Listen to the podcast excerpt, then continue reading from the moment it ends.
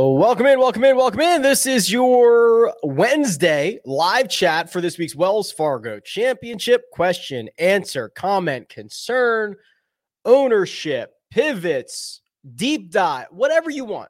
Just throw it in the chat right now. I'll get to as many as possible over the course of the next hour or so. We are indeed presented by the boys over at Jock Market. Uh, there's a power hour tonight, 8 15 p.m. Eastern Time. Walk you through stock market DFS. I'll talk about them in a second. It'll be an absolute blast. But why waste time when we can be answering questions like this one from a game theory pers- perspective at $11,500? What position does Rory have to finish to justify the price T5, T10?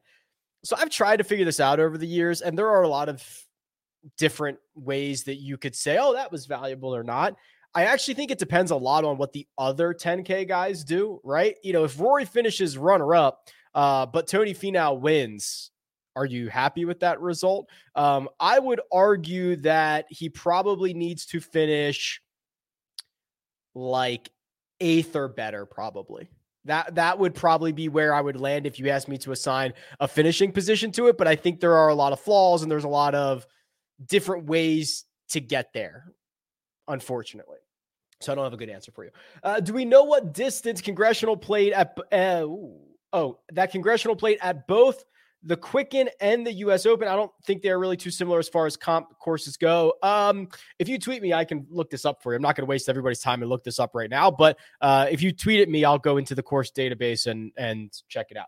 Uh, good day, Rick, says Denver Timmy. Can you dive into Sergio Garcia? Back to back Spaniard wins. All right, Timmy, let's do a deep dive on Sergio Garcia. This is my website, rickrungood.com. Very large golf database that I think you will like and you should probably subscribe to. Here's what I see from Sergio Garcia maybe he broke out of a little bit of a slump at the Masters, right? This would be massively concerning for me. Losing two strokes on approach at the Genesis, losing five, losing one, losing two and a half, losing four straight weeks on approach is something that Sergio Garcia has basically never done. I'm scrolling through his history, four in a row in which like four straight starts that were all measured. It's basically never happened before which is a little bit concerned. Yeah, I, I, I don't have it, which goes back to at least 2008. So that would be a pretty big red flag for me. Nice to see that he broke out of it at the at the Masters, but we don't know what happened at the Zurich. He missed the cut with Tommy Fleetwood, and we don't know how he played uh, with the strokes gain breakdown. So like, I'm still thinking.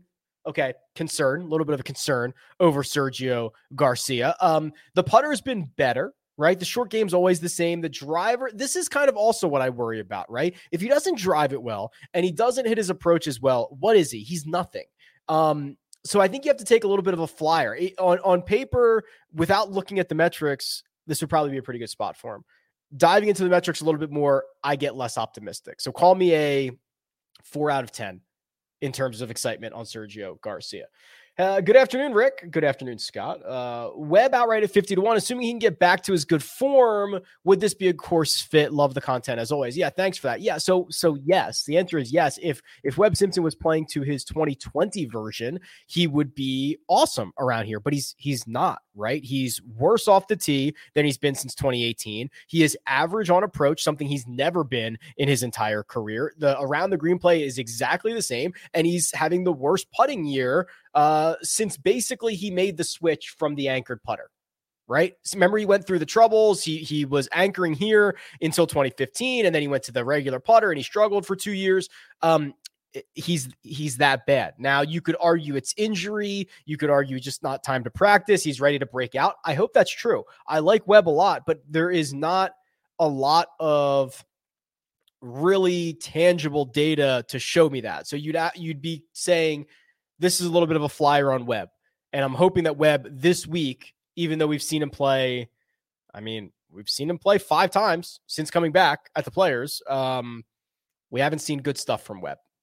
We haven't seen good stuff. So, yes, if he was healthy, if he was playing well, this would be a good spot for him. DFS wise, would you play Cam Davis or Lahiri? Ooh, um, I, I like both of them quite a bit. I think that Cam Davis, who also had a good finish at Harbour Town, which is a really good sign considering that's kind of a less than driver, be more precise off the tee. Like that's very exciting. And Lahiri as well. you know, if you look at his metrics here, which are pretty darn good, hitting it better off the tee, generally hitting it better on approach, continues to putt well. Three top 15s in his last four starts ever since he kind of found that thing at the Players Championship. Maybe I would say uh, Cam Davis is likely is maybe more likely because we've seen like a, a, larger sample size of Cam Davis. Uh, I've got like four good starts from Anirban, so I'd probably lean Davis, but I think both of them are, are, are certainly viable. Which tower do you look at for win projections? Um, well, if you go to Windfinder, you don't have to pick a tower, although I think there is one in College Station. The Weather Underground tower that I'm using is, or the station that I'm using is Potomac Woods. That's the station I'm looking at.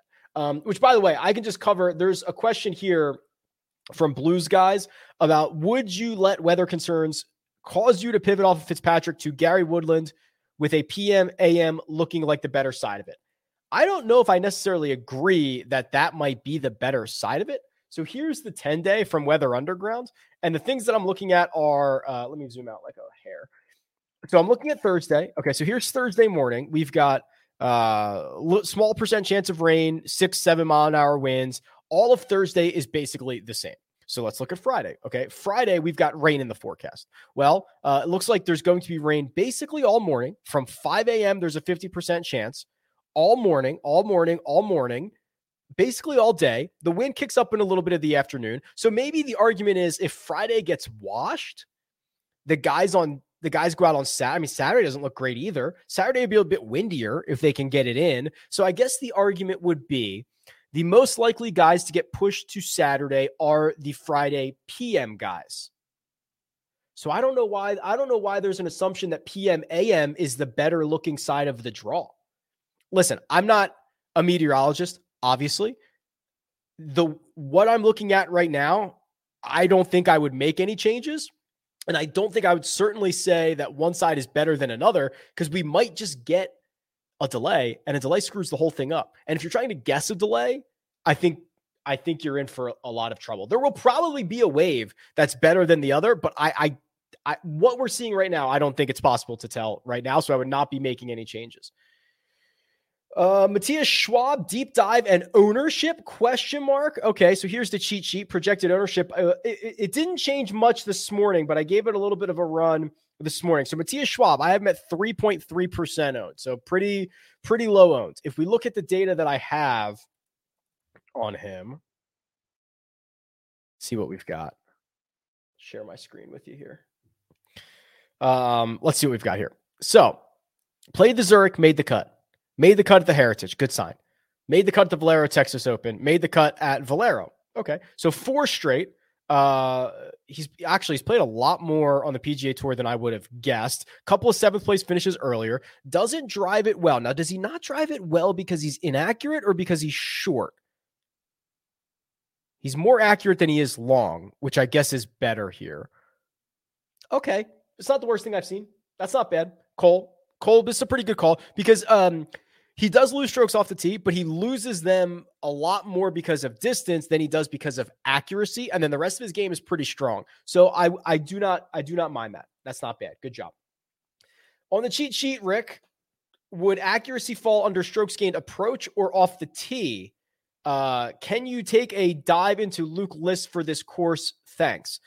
Uh, so driving accuracy would fall into off the tee.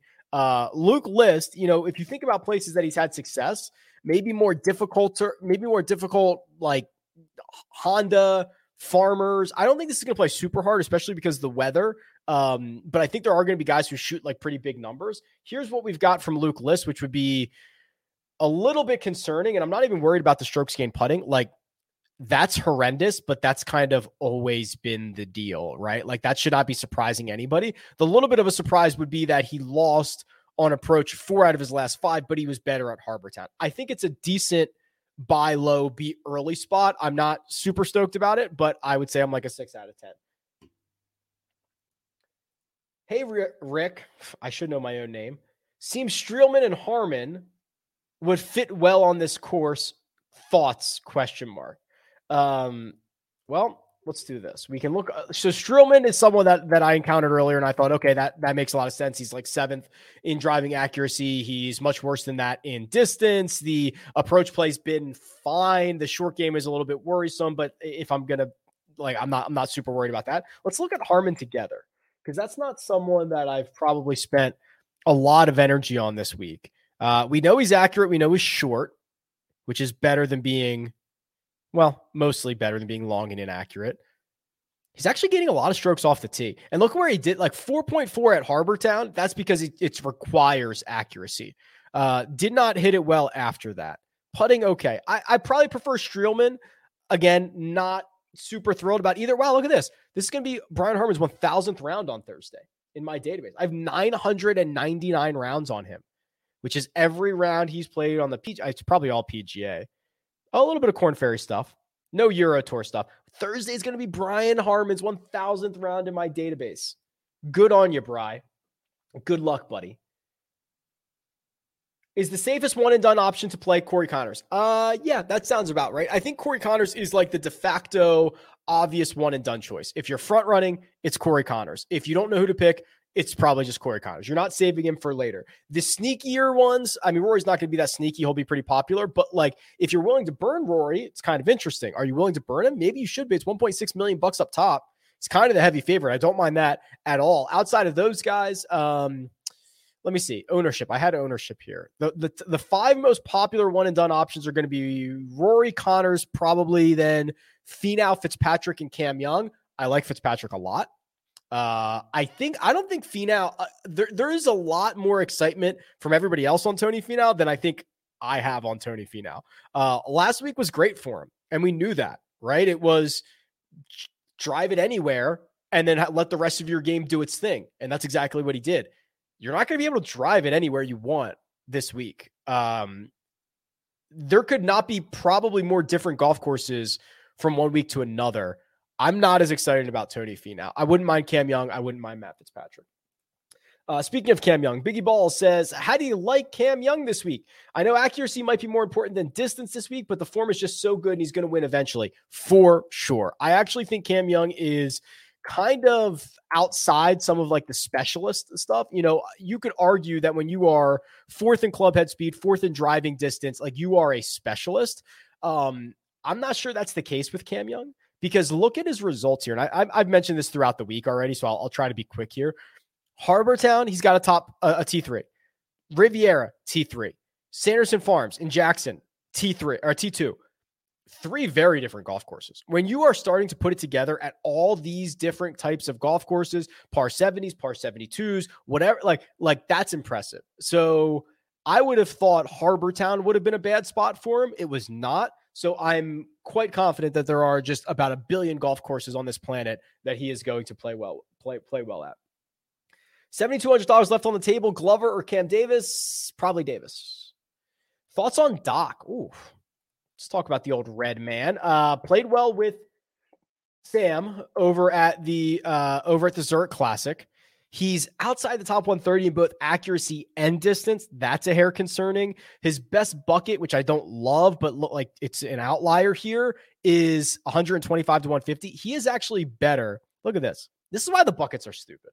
But um, he's actually better by three inches from 125 to 150 than he is from 100 to 125. Isn't that weird? Um, which would be, but that's not also that's not really a great bucket for this week. So I would probably not be that thrilled about Doc this week. I hate to say it because I love Doc and he's awesome, but like let's be real, let's be real with each other. Let's look at the metrics. The metrics aren't there. The best finish was with team event. I don't think this course particularly sets up well for him. I'm sorry. I'm sorry, Doc. I'm sorry. Uh, deep dive on Gary Woodland. I don't think we need to do a deep dive on Gary Woodland. Gary Woodland was popular last week for very good reason. I think he's in a better spot this week, right? He is back to being a great ball striker. I think people are just what, what is his ownership? Here, this is the one thing that we haven't talked about this week. So I'll, I'll do that. Uh, I have his ownership checking in at 14%, which is less than Russell Henley, less than Keegan Bradley, um, less than Max Homa, less than Seamus Power. I think Gary Woodland's a great option. I really, really do. I, I think this is a better spot for him this week than it was last week. Can you break down Henley versus Woodland for GPP purposes? Um, yeah, I don't know what the best way to probably do that is, Hank Hill. You know, we can just look at Russell Henley real quick.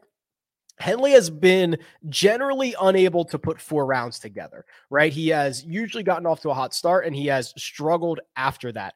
There's a lot of good places for him because he is one of literally the best ball strikers, one of the best approach players on the PGA Tour. This is a really good stat profile. It's a really, really good stat profile with questionable upside. I think that Gary, Gary Woodland has more frequent top 10 finishes in him. And I think Russell Henley probably has more more T33s in him, right? Just like higher floor, higher ceiling. If you want to compare the ownership, um, Henley's about at about 21, 20, and and Woodland at about 14. So I think when you put it all together, you save the 200 bucks to Woodland. I think his upside is higher. I know I think his ownership is going to be lower. I think the answer is Gary Woodland. Tell me why I shouldn't play Keegan for one and done over Corey Conners. Can do anything you'd like. Uh, I'm not going to tell you who to play. Keegan's a great option for this week. He's a great total driver of the ball. He's horrible when he gets to the green. He's been better. Uh, Corey Conners is very similar, right? Great ball striker. Corey Conners is a little bit better off the tee, a little bit better on approach, I believe. But no, they're they're very similar. Both are both are fine. You're not saving Keegan for anything else. So use him. I'm not, I'm not, I, I think they're both very similar. no question from this guy. Just super impressed by the content you've put out there, Rick. Watch every day from work, and there's none better than you. Cheers. Wow. Thank you, Garrett. Much appreciated. Thoughts on Matt Jones and Lanto in a single entry this week? Um, boy. Okay, let's take these. Uh, let's take these one by one here. So we'll do Matt Jones first, and Matt Jones is someone that I um, I stared at long. Whoops, I stared at long and hard um, last week because he was coming off the runner-up finish, and I was like, okay, he drove it well. He gained strokes across the board. That's usually very encouraging. He's in this pattern of like one good approach week, one bad approach week, one good, one bad. I don't think that's going to happen, but like I do like I, I don't think the actual trend matters, obviously, the every other thing, but I do like that he is often capable of popping on approach.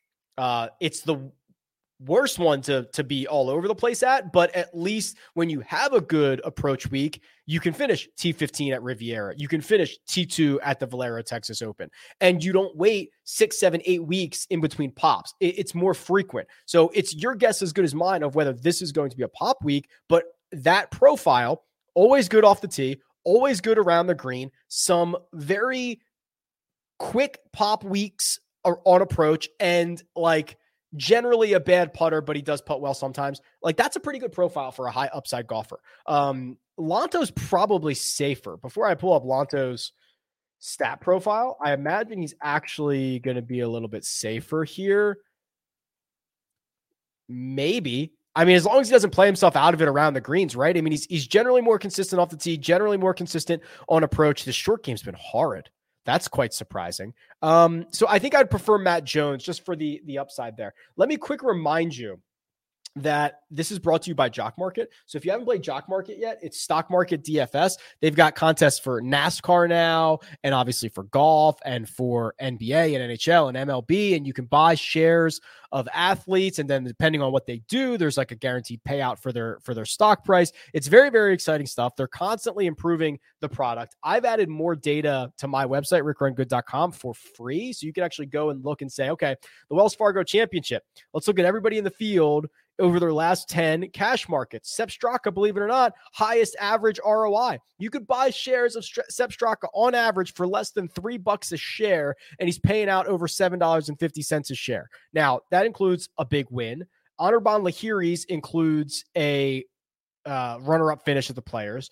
Kurt Kitayama's uh, has like two pop weeks. So like you kind of look like Hossler's been consistently outperforming his expectation. Cam Young has been consistently outperforming his expectation. Matt Kuchar, these are guys that I would target tonight because they're probably not going to be all that expensive. They don't have to win to return you money, and you can get a nice little return from them. So um, if you use the code Rick, you get a uh, deposit match up to 50 bucks. Joe Idoni and myself are going to do a power hour tonight at 8:15 p.m. Eastern time and we'll give away a little cash and it'll be it'll be a fun time. We'll talk you through the whole strategy of it and it's it's been a really fun um really fun format. Let me find my spot again. Uh, love that hat. Where is that from? D Hudson. It's like one of those Instagram brands, right? And it like catches my attention. I'm like, ah, crap, I got to buy that now. Your prop tool is awesome. I already made enough to pay for the rest of the year. All right, Jim. Well, th- thanks. That's the perfect segue into reminding people that um, earlier this week I launched uh, rungoodprops.com, which is my ongoing attempt to bankrupt prize picks because what it does is it goes out and it looks at the odds for the props um, at at DK Sportsbook, and then it gives you all the favorites. So because Prize Picks treats every prop like it's even money, you build these different mo- these like like I'll, I'll just put one in right now. So like the top five props right now, if you go put the top five props in on Prize Picks right now, uh, as a five pick flex play, your expected value is 22.9%. There are, there are probably no bets in in sports betting that you are that big of a favorite, that you have a positive expected value of 23%. It's insane. And it's just taking advantage of the huge payouts at prize picks and the way that they treat their odds. So you can sign up for rungoodprops.com. You can make as much money as Jim is telling you. And I'll tell you what, it's it's been phenomenal. Um, so check that out. It's it's absolutely bonkers. We had lots of rain here in the last few days, and rain the forecast for Friday and Saturday on 45 minutes from the course. Does this view does this change your view on accuracy with less roll, or will it be less penal off the tee? So there's a couple of factors here, and you can weigh these in any way that you want. So the uh, I think scoring will be better. I think there is a much higher chance that now the PGA Tour plays preferred lies, and when they do play preferred lies, you are at a way bigger advantage if you're playing out of the fairway because you can pick up your ball, you can clean it, you can put it down, and that's when these guys go super, super low. So I believe accuracy will actually be more important. Now, the caveat to that is it's easier to hit fairways when you when it's soft. Because if you land it in the fairway on a firm fast day and it rolls into the rough, well, that kind of stinks. If you do it here, it lands, it stops, it plugs, you pick it up, you put it down. So um it'll be easier to hit fairways, but I actually believe that it will uh, be a bigger edge to be in the fairway. That's my thoughts. Are you partial to choosing guys with late tee times on Thursday? No. Um, what up, Rick? On the cheat sheet, are you looking at course history or tournament history? Okay, the cheat sheet is always tournament history. If you want to look at course history, you can go to the Holy Grail. You can go to the course and you can type in TPC Potomac, and then you can sort by strokes gained total, and you can say, wow, Francesco Molinari, the best player. Ryan Armour is next. Abe Ancer is next. Sung Kang, the best of anybody who's played it in both years. Beau Hossler, Ben Martin, Keegan Bradley, Rickie Fowler, Chesson Hadley, Mark Leishman. That's the list. So the cheat sheet is always tournament history. If you want to dive into course, do it through the the Holy Grail.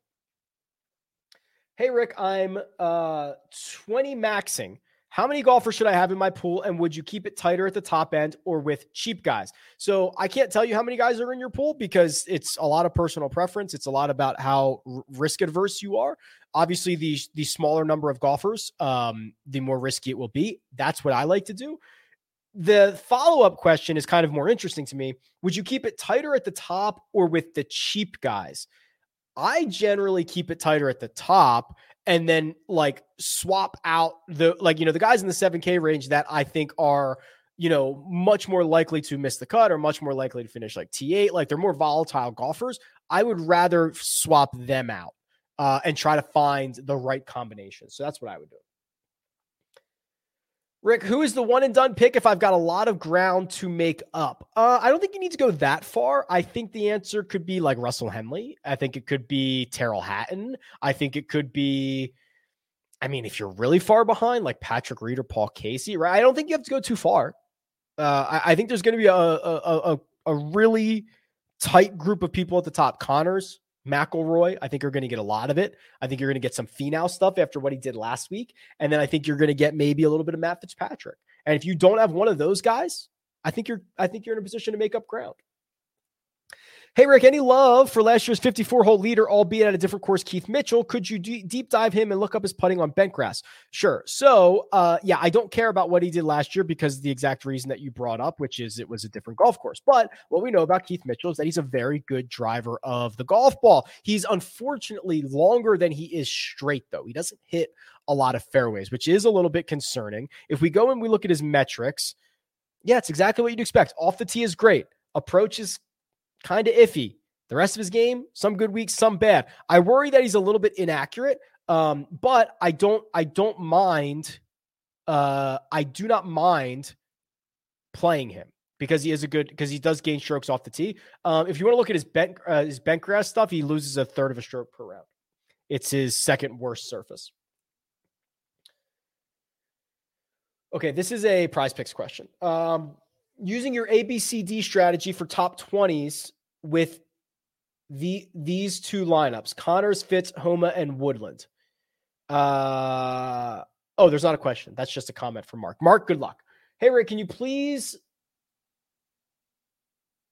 I think that's supposed to be rank these for cash games. It says thank these for cash games. Maybe rank these for cash games. Joe, I you don't want my opinion for cash games, but I imagine the answer is Damon, NeSmith, Harman Merritt.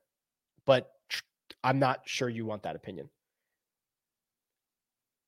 Uh, hey, Rick, hope all is well. Who in the field are known for birdie streaks? Thanks for everything. Have a great weekend. Okay, so if you go to the Holy Grail Badger, if you go to the Holy Grail and you go to the fantasy tab, there is actually a birdie streak column. How good am I? How good am I? Um, this year in eight tournaments, Keegan Bradley, pretty significantly the best birdie streak guy. He's the only one averaging at least one birdie streak per tournament, 1.13. That's a lot. That's pretty darn good. Let's see. He had two at the Valero Texas Open, two at the Players, two in Phoenix, two at the Farmers, one at the Sony. So he's only had three starts this year in which he hasn't had a birdie streak. He missed the cut in one. That makes sense. Wow, he did have a bir- oh API's hard. He didn't have a birdie streak at API, but he finished 11th. And then Riviera, hard to get a birdie streak there as well. So um, Keegan far and away this year. Kuchar as well. That's a little bit surprising, isn't it? I don't think Kuchar uh, of Kuchar as a birdie streak guy, although he had See, he's he piled them up. He had three in Sony, three at Sony, three at the Valero, and one at the Heritage. That's it. He had six, five other starts which he didn't have any. Gary Woodland's up here. Sepp Straka, Brian Harman. Interesting. Hmm. I love the old birdie streak thing. Um, where are you on a scale from one to ten on David Lipsky and Troy Merritt this week? Also, thoughts on Fitz at ten thousand dollars for a guy who's not won on U.S. soil. Uh, Conners and have Hatton just have more win equity. The second part of that's pretty debatable. I think Hatton certainly has more win equity. Conners has only won once. I mean, Fitz has won what six or seven times on the European tour. I think we could say that those wins are probably better than the one that Conners has. I agree that Hatton has more win equity. Um, you know, we can put Merritt's so funny because his number opened at like 35 to 1 and like now it's now it's he's been like a topic of conversation. I'm not sure I'm particularly excited about it. Um this is what I would describe as whack-a-mole. You know, he's never really a good driver, doesn't always have good weeks anywhere. Uh has been pretty reliant on on a putter gaining 9.8 at the Valero and 5 at the RBC Heritage. That's his second best putting week ever and like his 18th best putting week ever. So that's a little bit concerning to me. Lipsky, I think I'm a bit more bullish on. I think he's got three top tens in his last, or might be three top sevens in his last four starts. Um, Lipsky is a guy I've talked about a lot. He's a Vegas guy. He he has a lot more experience than a lot of the younger guys do. He is he's he's a very good player. I mean, I know all these guys are very good players, but he's a very very good player, and he's showing it right now. Do you have a cool sunglasses metric for Sergio on your tool? No, but funny story, Garrett. That company that he wears, I'll give him a free plug. It's called uh, Goodr, G O O D. They're like cheap sunglasses. Uh, they're actually not bad. They're like 25 or 30 bucks, which I like for sunglasses because I lose them so often and I like to have them all over the place. They reached out uh, to do like a promotion and there was like this like oh rick run gooder it was like it was dude it was going to be a perfect collab and i don't think they liked the price that i asked for so we haven't heard back but they sent some samples for armina and i they're not bad. They're pretty good. I, I actually like the product. It would have been a really good fit. I never heard back. So if you're out there, uh, gooder peeps, we could do Rick Run Gooder. We could do like, listen, we'll, we'll figure it out. But sorry. Ryan Armour value play. Yes.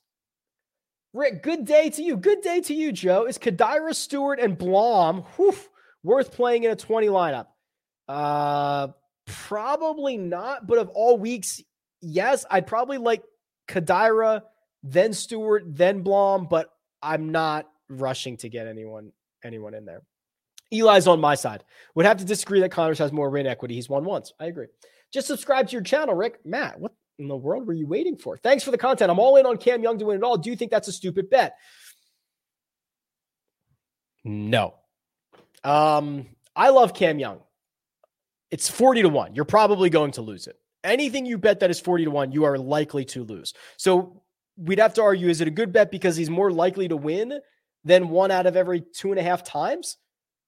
No, 2.5% of the time.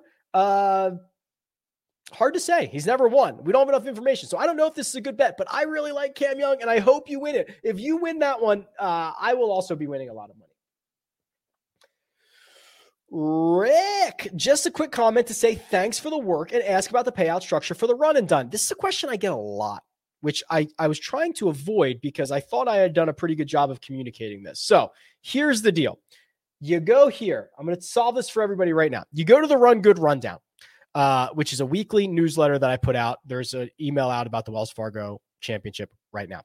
Uh, the original, original post about the one and done. It came in December. And ever since then, I've been updating all the information in this one post. So, like, this is the championship belt that the winner is going to get. These are the final payouts right here. Uh, uh, it's pretty good. It's pretty good based on 679 paid entries because I had to go through, you know, you got to make sure they all the payments come through. So this is it. This is the payout structure right here. Enjoy. I only get those questions from people who are near the top. They want to see how much money they're winning. I'm on to you guys. Uh, all right. Um, good afternoon, Rick. I want to play more showdown entries this week. What would be the best tool to use? There's probably different a bunch of different ways to do this. Uh, I like to look at the Holy Grail. I like to look at strokes gained by round, and I and I like to start narrow. Like I'll, i would have already narrowed down my player pool a little bit, but I like to start clicking into some of these guys. So, for example, let's just take a couple of guys in here. Um, Finau. I want to look at his round by round, and I want guys that can gain four, five, six strokes per round. That's kind of what you what you're looking for. You're looking for ceiling. So Finau did that twice last week. He did it once the match play. I'm talking about four or more strokes gained. Uh, and then he didn't do it. And that's the only time he's done it this season. So he's done it three times this season. That's not particularly great. Let me see if I can find somebody who might be more volatile. What about Keegan Bradley, a notorious like first round leader? How often does he gain four strokes? Okay. Well, he's got a lot of three and a halves. Gained four at the Zurich, which you could argue five at Valero, three and a half, three different times at the players, uh, three and a half and four at the API, four at Phoenix. Like that's that's why he is the first round leader so often because he has these pop weeks. Let's try one more. Let me see if I can find somebody really, really volatile. Um, Aaron Rai might be that guy. Yeah, here you go. Five, four, four, 4.75, 4.29. That's all in like his last 20 rounds. 3.7. He's going to lose a lot. But anyway, the long story short, I like the round by round stuff, looking for poppy people. Pop it up, pop it up. Uh, is Brandon Wu a trap? Maybe. But it also might just be that he found something, right? Because this five week stretch has been awesome. It's not just last week. If you threw out last week, I think you'd still be pretty excited about his results. So I don't think he's a trap, but because now everybody's talking about him, he's a little bit more trappy than than normal. But I, am I'm, I'm actually quite bullish on him. Good week to exploit exploit the recency bias and stack answer Woodland lineups. Yes. Hey Rick, thanks for the content. Uh, you're welcome who are some lower owned golfers in the 8K range and above? Uh, okay. So 8K and above. Uh, Jason Day, Paul Casey, Mark Leishman are the three that I have under 10%. I have Patrick Reed at exactly 10%. Hope that answers your question. Webb's kind of there, Siwoo's kind of there. But that's those are the ones that I would that I would point out. Uh I think AM PM splits is based on wind Thursday per wind finder and Andy's write up. Uh, well, I I trust Andy. I will have to go re reread his article. I did not necessarily see that. I could be missing something. Rick, how do you feel about Rickie Fowler this week? I I think this is one of the worst spots for him. I'll be honest with you. I mean, it's just he's he just sprays it. He should have played last week. He should have played last week. He sprays it all over the yard. Um, he should have played last week. I, I don't know why he didn't.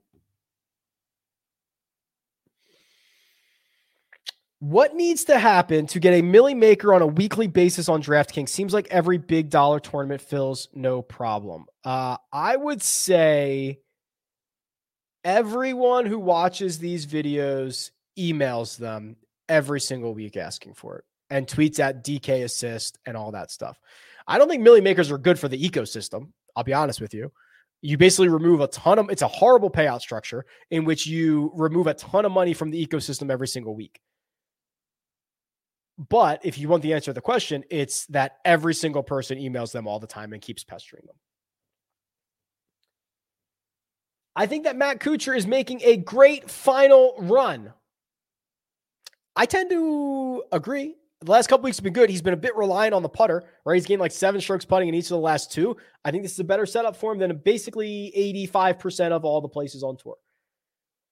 Hey, Rick, any way to see a combined score for driving distance and accuracy? Uh, sure. So you could call it strokes gained off the tee, but what you're probably referring to is total driving. Total driving is an old stat that basically looks at, let me see if I have it. I do. Oh, I love it when that happens. I freaking love it when that happens. Holy Grail, click stats on the right hand side. So total driving uh, looks at your rank off the, t- uh, your rank in accuracy, driving accuracy, how many fairways you hit, and your rank in driving distance. So for example, Martin Laird is a 98 value. So he might be 48th in uh, distance and 50th in accuracy. So that would be 50 plus 48, 98. So of golfers in this field, Martin Laird is number one. Hayden Buckley, two, Cam Young, Corey Conners, Siwoo Kim, Kevin Streelman, Alex Smalley, Johnny Vegas, Keith Mitchell. I could go on and on, but I'm not going to read you 154 golfers' names. It's on the Holy Grail. It is called total driving. That is what you're looking for. Oh, and a perfect segue to Michael's question about Martin Laird. Can you please do a deep dive on Martin Laird? Please, I'm begging you. I'm begging you. That's his words, not mine. That's his words. Uh, here's Martin Laird. We know about the driving, the total driving. Okay. So we know that. He's a horrible putter. Uh, although when he does putt to a zero or better, he finds basically a good finish, which you can probably imagine. Uh, that's going to be the that's that's the only question. Will he putt well? Because he hits it well off the tee. We know that. His approach play has been great. He's gained basically all but one event dating back to last year, WGC FedEx St. Jude. Uh, this is phenomenal stuff. As long as he puts to a zero, he can make noise. If you are willing to trust that, have fun. Do we think Casey plays four rounds? If so, are you playing him? If you guaranteed me Paul Casey was going to play four rounds, well, one, I would know he would make the cut. And two, he's basically the lowest owned golfer above 9K or 8K. I would 100% play him. I assume that if he's playing, he's healthy. And the same thing happened at at at the match play too, right? And he said it. I felt good before the week. You back spasms can pop up whenever, and you're at the mercy of them. I think he makes a pretty interesting pivot play. I'll tell you that. How would you rank these three? Kuchar, Young, Webb, without knowing anything about the scoring system, what your goals are. I cannot answer this, but here we go. Young, Kuchar, Webb. Uh, Rick, love what you do. Thank you. Uh, great to see your hard work paying off. Oh, cheers. Any chance we could get a player lock button in the lineup builder tool? Yes. certainly. Now, I will tell you, uh, people have found a way to kind of trick the system here. So yes, there, I've got I've got so many things coming to this. Mo- this is the most complex tool, so just bear with me. But what you could, in theory, do because it it it simulates lineups off of this value column. So what you could, in theory, do is you could say, okay, Rory McIlroy, his value right now is 100. I'm going to change that to 999 and that is what users have found out is essentially a lock button because now the you're tricking the optimizer into saying, "Holy crap, he's such a good play. I'm going to put him in every single lineup." It's like it, you're just tricking it. So so users have been very uh, successful at using that as a little um, trick of the trade to lock somebody in. Could you rate these 7K golfers one through five? Again, I don't know what you're looking for, but I would say in a vacuum, the answer is Straka, Rai, Ghim, Glover, Lanto.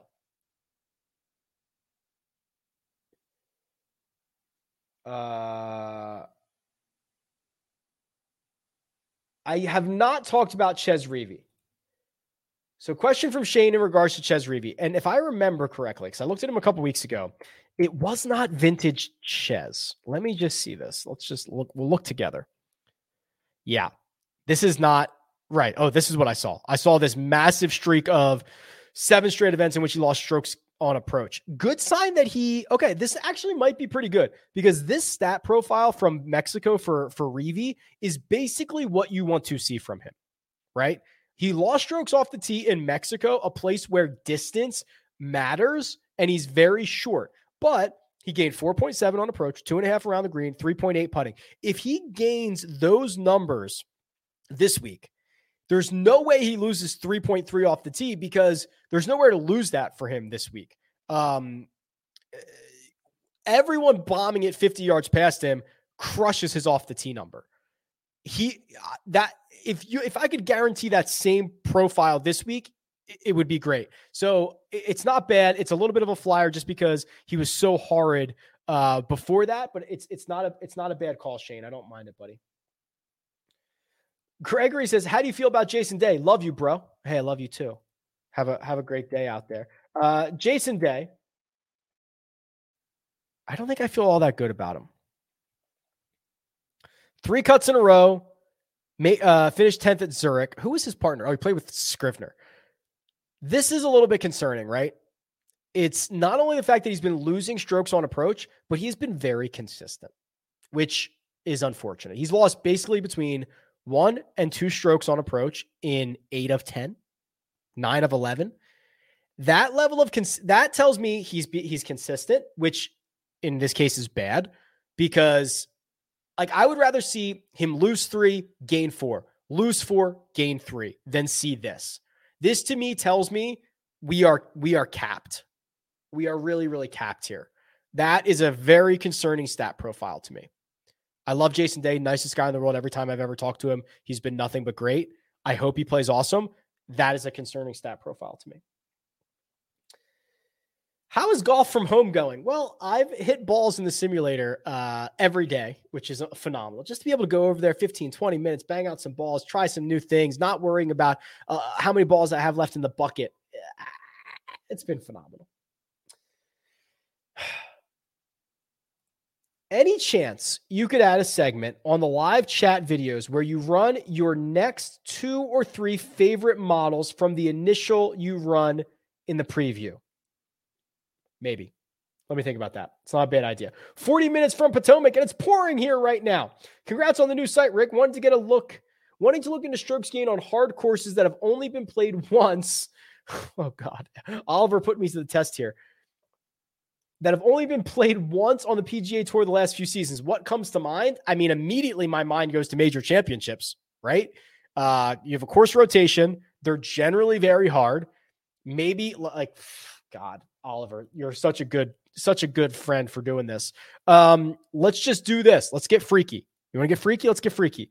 We'll say the last five years, everyone in this field at PGA championships, at US Opens, And at, uh, I mean, do we want to do open championships? Do we want to do that? This would give us maybe difficult, likely difficult, only seen it once. Oh, Matthew Wolff is number one. Cool, cool, cool, cool, cool, cool, cool. Because he's got those U.S. Open finishes. Yeah. Uh, Harry Higgs only has one of those, which he played the PGA Championship finish fourth. Tony Finau, uh, 39 rounds in such situations. Frankie Molinari, Webb Simpson, Patrick Reed, Rory, Paul Casey, Russell Knox. Kind of interesting. So that's the list. I, I there might be a better way to do that, Oliver. You just kind of put me on the spot, so that's what I went with. In one and done chase pack, to be different, who has a higher upside? Siwoo, Leishman, Harman, or Young? I think it's got to be Siwoo or Cam Young, right? We have seen uh, three top two finishes from Cam Young in like 12 starts. Siwoo is a freak of nature when it comes to volatility. Leishman hasn't won in two and a half years by himself. And Harman, I can't even think of what Harman's winning record is. So I think it's got to be those two. Thanks for the NHL picks in the newsletter today, too. I don't like to give out picks, but the picks are math based. And I'm trying to promote rungoodprops.com. It's unbelievable. There is no, I, I got to say it again. There is no bet out there in which you're getting like 25 to 40% expected value. Your uh, your expected value on almost every single bet is is is a negative. But because this weird world we're in and they're probably going to change it at some point, when Prize Picks changes their payouts, we'll get screwed on this. But until then, we're going to crush them. That's all I'm going to say. We're going to crush them. So hopefully that's a year or two or whatever, but we're going to crush them for now. And you're going to lose a lot of days because you're doing, you know, five leg entries uh, but like last night, I had a bunch of three or fives and, and a couple four or fives, and that was a winning night. Enough. Uh, but when we hit them, we're going to crush them. We're absolutely going to crush them. I feel the 8K range is kind of a dead range in my books. So I'm kind of drawn to Paul Casey thoughts. You're drawn to Paul Casey thoughts? Hmm, interesting. Looking for general weights to use for your model each week, if there is one. Uh, every week is different. So what I would do, Joe, is uh, I so I start on the course key stats. I look at what is important for this course, in which we have just enough data to be dangerous. I see accuracy is important. I see approach is important. I see tee to green is important. I see around the green is not so important. I see that distance is medium, and I see that strokes gain putting is uh, on the lower end. Take those and then put them in your weights in the custom model because every week is going to change, right? Hey, Rick, Pennsylvania guy. we're at? we're at Topher? Thinking about uh, having my bachelor party at next year's waste management. Good idea or bad idea? Ah, uh, boy. Depends on what kind of guy you are, Topher. It's going to be a madhouse. So if you if you like that, great idea. You want something a little more relaxed, bad idea. But should be fun either way on Andy's pod, Andy, on Andy's pod, Armina always says, I always say, okay, Andy. She makes fun of me all the time. On Andy's pod, the other day, his guest mentioned if you go left off the tee here, you're screwed. Any, any way to see who has issues of going left? Oh, crap. I used to have this. Do I have this handy? If you give me 10 seconds, I can try to see if I have this. Oh, I love this. I've got it. Here we go. Razor Sharp. I've got it. If you are not subscribed to rickrungood.com, what are you doing? Off the tee, left rough tendency. Is this a joke? Is this a joke? And now remember, this is low numbers first. So low, this is good. Abe Ancer, oh God, Abe Ancer is going to win this week. 7.6% of the time, he hits the left rough. Okay, so that's the best number. He's the best. Hayden Buckley, 8.2% of the time. Uh, Brian Stuard, 8.1. Why are those two out of order? 8.18, 8.4. That's bizarre. Uh, is there a, maybe might have a rounding issue? No, the rest of them look good though. That's so weird. Uh, Streelman, Reavie, Laird, Putnam, McIlroy, Tyler Duncan week, everyone. How good is that to have that information, Razor? How good? oh, we don't have to ask questions a second time. I'm going in an order. So we don't have to we don't have to do that. If you're looking at a cheap golfer, would you take someone someone consistent like Bill Haas or someone who pops every few weeks? I would take someone who pops every few weeks. Who hits harder, Dave Chappelle or Kevin Chappell? I'm not sure that's a great um bump bump, Matt, because didn't someone hit Dave Chappelle? So it should be like who hits harder, the guy who hit Dave. I don't know. I, I don't think we've workshopped that that joke all the way yet. Is there anyone picking up seat from an ownership, uh, picking up seat on ownership from the lower tiers on who we should avoid? I would say, if you want to play the ownership game, uh, Sepp Straka will be 21% owned. Adam Svensson will be 12%. Those are the only two that are really noteworthy. I like Straka this week, but that would be the answer to your question. This, I don't have enough days in the week to answer. Love all your videos and appreciate the advice. What's the best way to build a six of six lineup?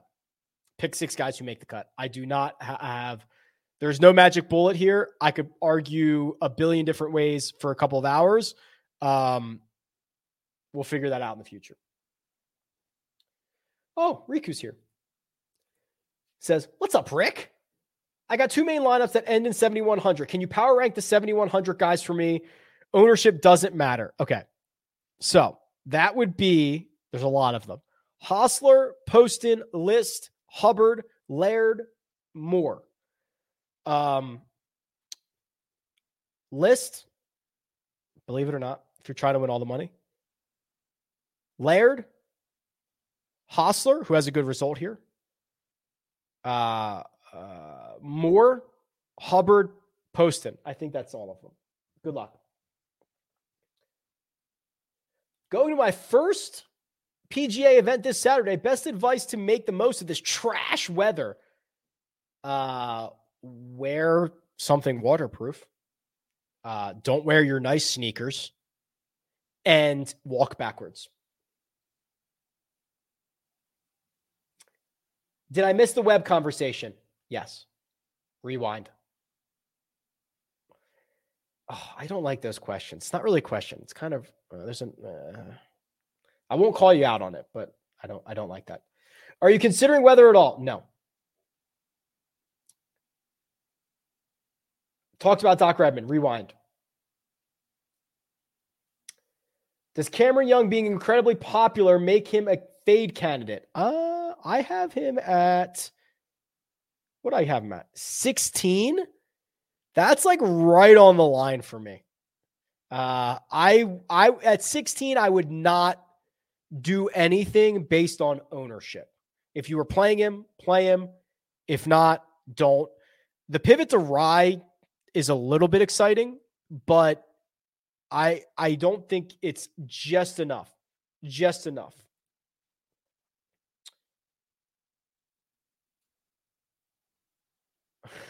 There's some funny comments too, though.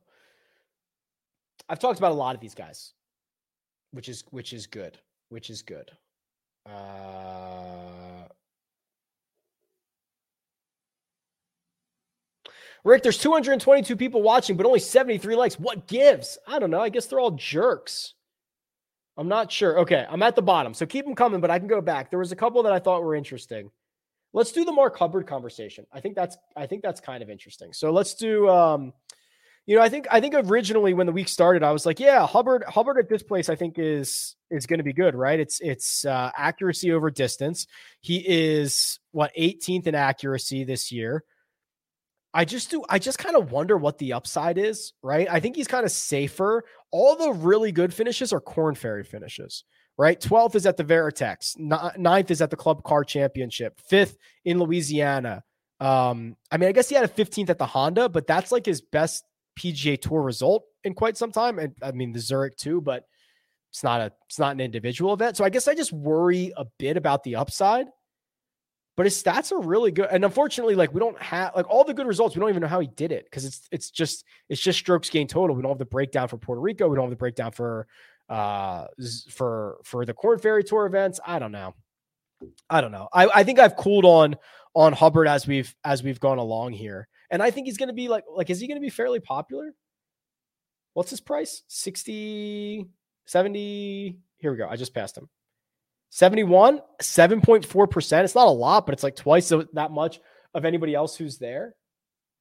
Uh so okay, so D Rex, yeah, I do have love for Lashley, but like you kind of asked it like a jerk.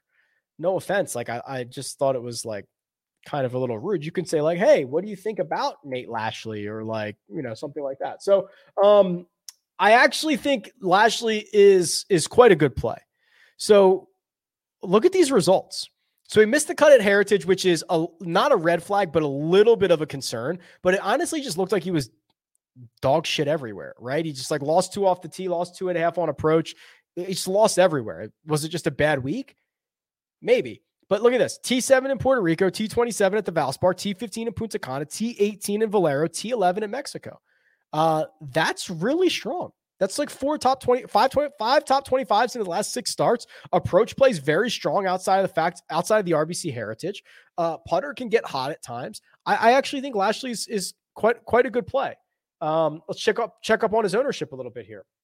So Lashley is Did I scroll past him? He can't be this cheap. Oh, 7,000. 3.2%. I like it. I like it. It's okay. I forgive you. We'll be okay. Um, Seamus Power is a great profile for this week. Accurate off the tee. Outside of that, just like really weird three week stretch after he coughed it up at Pebble Beach, he's been good. I I, I quite quite like Seamus Power. Okay, let's do Doug Ghim. Uh, uh, thoughts on Troy? I don't have thoughts on Troy Merritt. I, I don't know why there's so much love for him. I don't necessarily see it. I think he's fine. I just I don't really have a strong lean one way or another. Doug Ghim, on the other hand, let's see. Doesn't make as many birdies as he once did, which is a little bit concerning. Although maybe um maybe it's more about bogey avoidance than it is about birdies this week. Very accurate off the tee, not very long. Okay. 36th on approach, gains in all but one category, which is strokes gained putting. Awesome in Mexico, right? Four and a half off the tee, four and a half on approach. My God, what a freak. Are those his best? That's got to be his best ball striking week ever. Yeah, it definitely is. It's pretty good. Was it his best tee to green week? No. Fourth best tee to green week. Yeah, I don't mind it. Listen, he's just firmly in team no putt. And at least the way that he gains strokes off the tee is generally via accuracy. Um, all right. We got like three minutes, just like random, whatever you want for three minutes. It doesn't have to be golf. It doesn't have to be anything related. Three minutes. That's what you've got. While you get those in the comments, uh, let me quickly remind you of two things. One, there is a Jock Market Power Hour tonight, 8.15 p.m. Eastern Time. Uh, Joe Idonia and myself are going to be rocking and rolling on that. We'll give away a little bit of cash, all that fun stuff. The other thing is, I just launched rungoodprops.com, and I'll tell you right now, White Sox and Cubs first inning runs under a half a run is minus 165. Prize Picks is paying it out like it's even money. That's that's the whole thing. It's the whole thing. Favorite horse in the Kentucky Derby? Ooh, couldn't even name one. Who's your wife's pick? Did I miss that? She's going to text me. Sergio is who she picked. Best bogey avoidance guys. Uh, I'll have to actually look that up on the PGA's Tours website because they removed that from the official feed for some reason. Ryan Armour, Tyler Duncan, Brian Stuard. Uh, prefer Duncan. Favorite golf destination? Uh, we did Cabo. That was pretty cool. But I think Hawaii is obviously up there. Um, yeah, Hawaii or Mexico. Did you do the rope lights yourself? Uh, Armina might have done it. Did pick one. Power? No. Yes. Power. Oh wait. Mitchell and Webb or Sepp and Power. Sepp and Power. Have you heard when Prize Picks will be legal in Ohio? No, but I imagine like all of these sites, they're doing everything they can to be legal in every single state, right? That that will have them. So that early bold PGA championship prediction is Cantlay bold. I mean, he's got like one top 10 in a major championship. That feels pretty bold to me. Hey, Rick, if I'm hand building 50 lineups and end up with somebody only hitting two or three lineups, am I better off to just remove them and pick more of someone, or does it matter? Um, no, I think that's fine. Right? Like I don't I don't I don't get it. Why? Because you don't have enough leverage on that person? You're saying if you only have them in like 4% of lineups, you don't have enough leverage? I guess it Depends on who it is. I don't have a good answer for that. Sorry. All right, that'll do it.